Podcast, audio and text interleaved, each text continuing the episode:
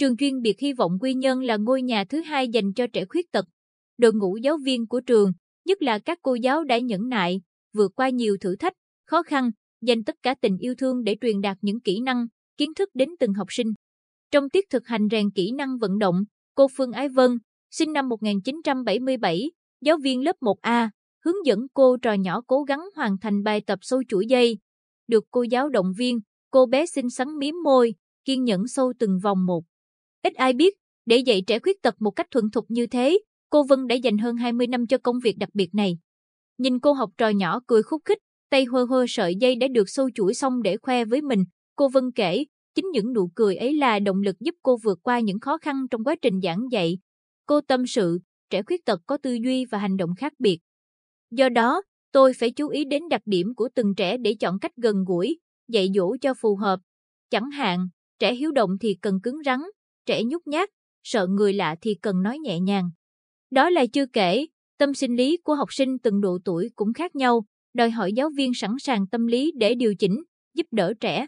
Chọn nghề dạy trẻ khuyết tật, các cô cũng nhận nhiều trách nhiệm cùng lúc. Thậm chí, vừa dạy chữ đấy, các cô lại quay sang chăm lo cả khâu vệ sinh cho học sinh khi các em chưa tự kiểm soát được.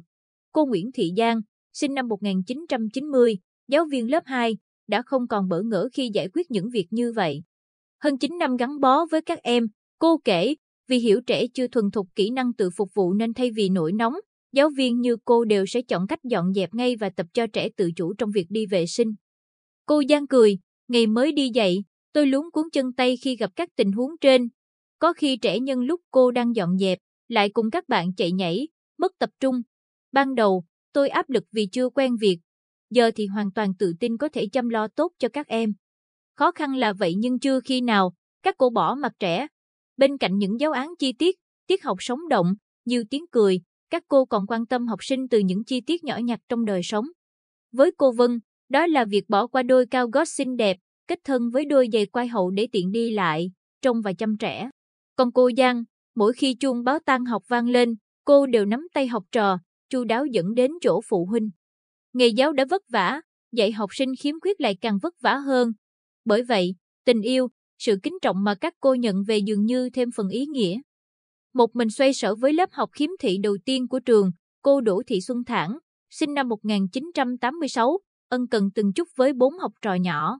Cô kể, ba trong số bốn em là trẻ khiếm thị, em còn lại mắt yếu nhưng lại không thể nói chuyện, giao tiếp hoàn toàn qua cử chỉ. Thế nhưng, các em đều yêu thương cô và không ngại thể hiện tình cảm, cô thẳng xúc động nói, khiếm khuyết về cơ thể không làm các em mất đi sự ngây thơ, trong sáng. Có hôm, một em học trò bỗng ôm chầm lấy tôi và nói thương cô thì bạn nhỏ khác cũng lao đến và nói lời yêu thương, có bạn thì hát tặng cô mà không cần dịp gì cả.